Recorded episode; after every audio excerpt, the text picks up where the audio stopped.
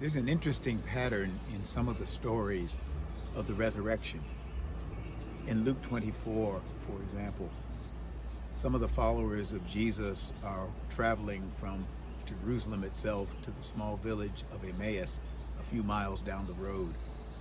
A stranger comes up to them, walks with them, and carries on a conversation with them. And all along, the stranger was Jesus raised from the dead. They didn't recognize him. They didn't see that it was Jesus. Until, as the Bible says, their eyes were opened as if they turned and actually saw him in the breaking of the bread and saw him alive.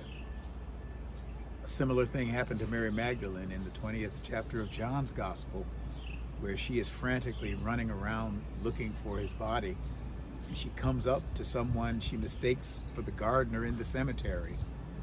It's actually Jesus raised from the dead, but again, she doesn't recognize him until he speaks Mary the way he always said it.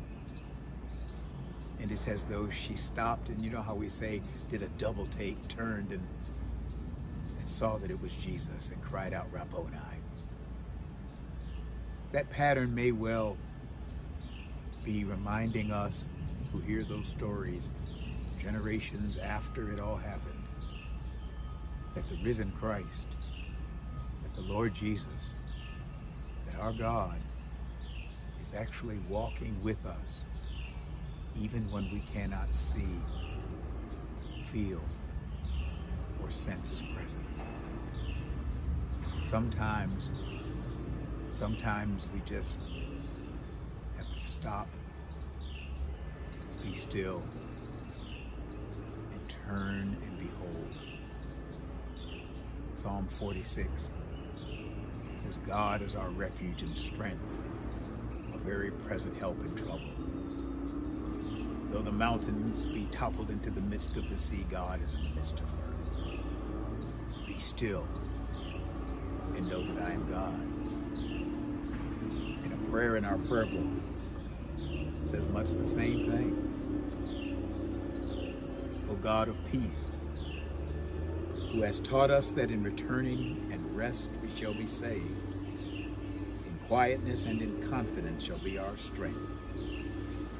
By the might of thy Spirit, lift us, we pray thee, to thy presence, where we may be still and know that thou art God, through Jesus Christ our Lord. Amen. Jesus said at the end of Matthew's Gospel, at the end of the messages about the resurrection, I will be with you always, even to the end of the age.